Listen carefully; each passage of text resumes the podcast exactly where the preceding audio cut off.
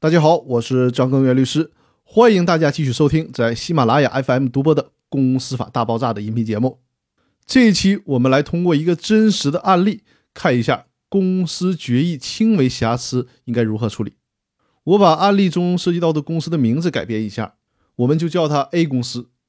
这家 A 公司在一九九九年成立，经营期限十年，也就是截止于二零零九年的三月二十四日。这家 A 公司在工商登记有四十八位股东，但其中还有一个持股会，就相当于一个持股平台，因此实际上股东名册上的股东是八十人。因为按照 A 公司章程的规定，二零零九年公司的营业期限就到了，所以呢，在二零零八年的九月份，A 公司通知股东召开股东会，针对公司延续和清算的问题进行表决。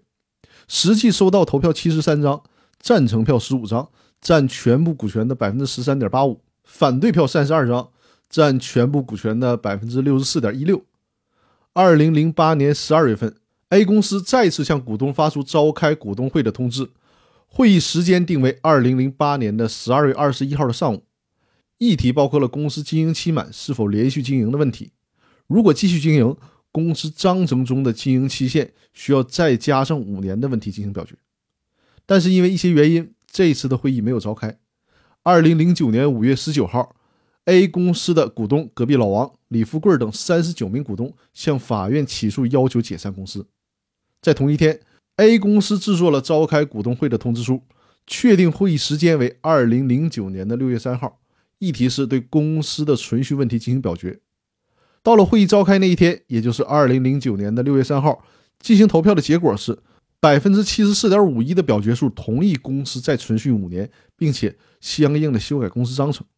于是呢，A 公司的股东隔壁老王李富贵提起诉讼，要求撤销二零零九年六月三号的股东会决议，理由是没有按照法定程序提前十五天通知全体股东，也就是说没有通知他们两个，而且这次股东会的计票人、监票人的选拔有失公正。那最终法院是怎么认为的呢？一二审的法院认定的是基本一致的。法院认为，在二零零九年五月十九号的时候，隔壁老王、李富贵等股东就已经向法院提出解散公司的诉讼了。